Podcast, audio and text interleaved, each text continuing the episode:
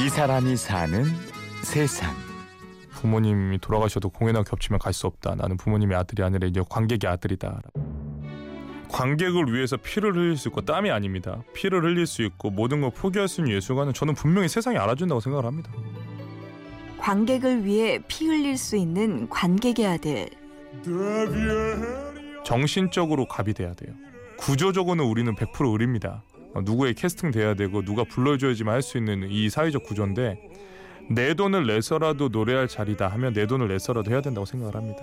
저는 그래도 기본적으로 무대에서는 이 세상 무엇도 두려워하지 않고 당당하게 최고의 무대를 만들고 예술가의 혼을 지켜내기 위해 최선을 다하는 음악가. 안타깝게도 클래식과 오페라가 점점 타이타닉처럼 침몰하고 있었습니다. 그 이유는 철학은 분명히 가지고 있지만 표현 방식에 있어서 현대 대중문화 포스트 모더니즘에 반해서 매력이 없다라는 거죠. 그렇게 똑같이 오페라 클래식 프레임 안에 들어가서 넘버원 싸움을 하는 게 아니라 새로운 only one 싸움을 해봐야겠다. only one. 기존의 틀을 깨고 오직 하나뿐인 음악 세계를 열어가는 사람. 성악가 바리톤 정경. 그는 우리나라 클래식 음악계의 이단화로 불립니다. 어, 우리나라에 이제 고유 브랜드가 있어야 생각을 하고 그래서 저는 이탈리아에서는 오페라 이탈리아에서 고전으로 시작한 오페라가 시작됐고 현대 예술 미국에서 TV 드라마가 시작이 됐는데 한국에선 과연 뭐가 있는가 이 두 개를 융합한 오페라만은 한국에서 시작되었다라는 게 슬로건이고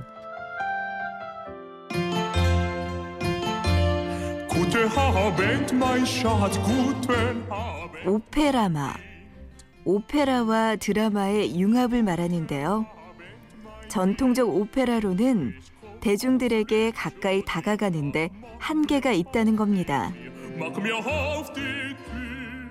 이제는 뭔가 새로운 장르를 개척해야겠다라는 확신이 들었고 오페라마라는 어, 문화 코드를 특허 상표 등록을 하고 박사 논문을 쓰고 다시 이제 활동을 하기 시작했죠.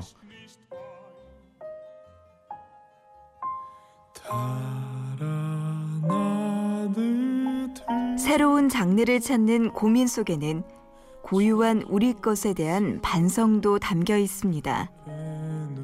공부를 본격적으로 하고 싶어서 먼저 나갔었었는데 그때 만난 이탈리아 할아버지 교수님께서 이런 얘기를 저한테 하셨어요. 너는 한국 사람인데 왜 동양인이고 한국 사람인데 우리나라 노래를 배우려고 하니? 라는 질문에 제가 대답을 못했어요. 아 그렇구나 맹목적이구나. 우리나라 사람들이 알아듣지 못하는 노래를 내가 잘하는 척 하면서 뭔가 이 가치를 전달하는 척 하려고 하는 거 아닐까. 벌써 우리나라가 활류로서 지구를 잡고 있지만 아이돌 보여주는 거 외에 뭐가 있냐라는 피드백이 오고 있습니다. 그 다음은 과연 어떻게 할 겁니까? 우리가 지금 팔 수 있는 거 점점 지하 자원이 있는 것도 아니고 결과적으로는 문화라고 생각을 합니다. 우리가 중국을 이길 수는 없다고 생각해요. 중국 그것을 견제하는 미국 사이 위기이지만 굉장한 기회라고 생각을 합니다. 성악가 정경 씨가 음악의 길로 들어선 계기 또한 특별합니다.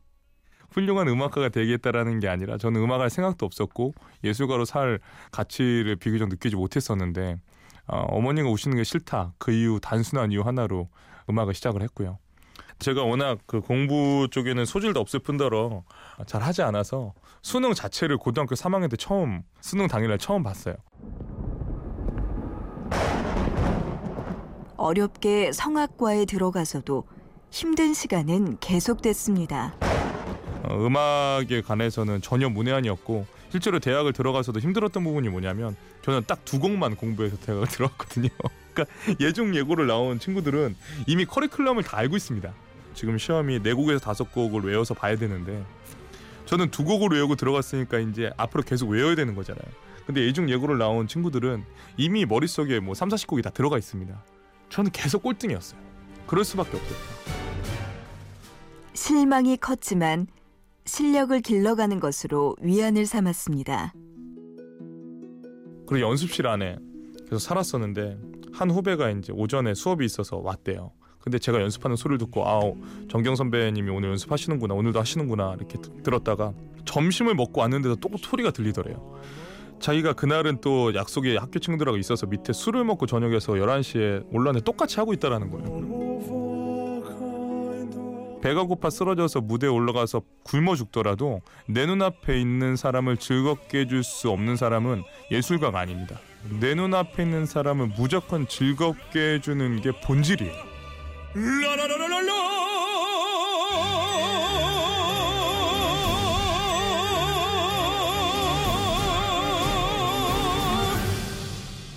사람들에게 세상사는 즐거움을 줘야 하고 역사적 진실에 대해서도 예술가는 침묵해선 안 된다.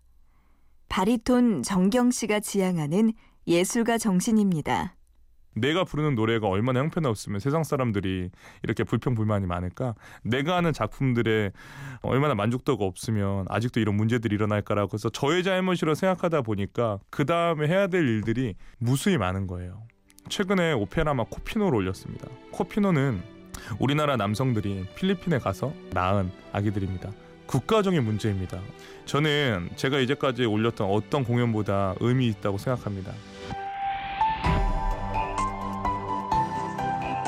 이 사람이 사는 세상. 오페라와 드라마를 융합하여 새로운 예술 세계를 열어가는 사람. 그것으로 관객들을 위로하며 역사의 진실을 이야기하려는 사람. 관객을 위해 피 흘릴 수 있는 관객의 아들. 성악가 바리톤 정경 씨를 만났습니다.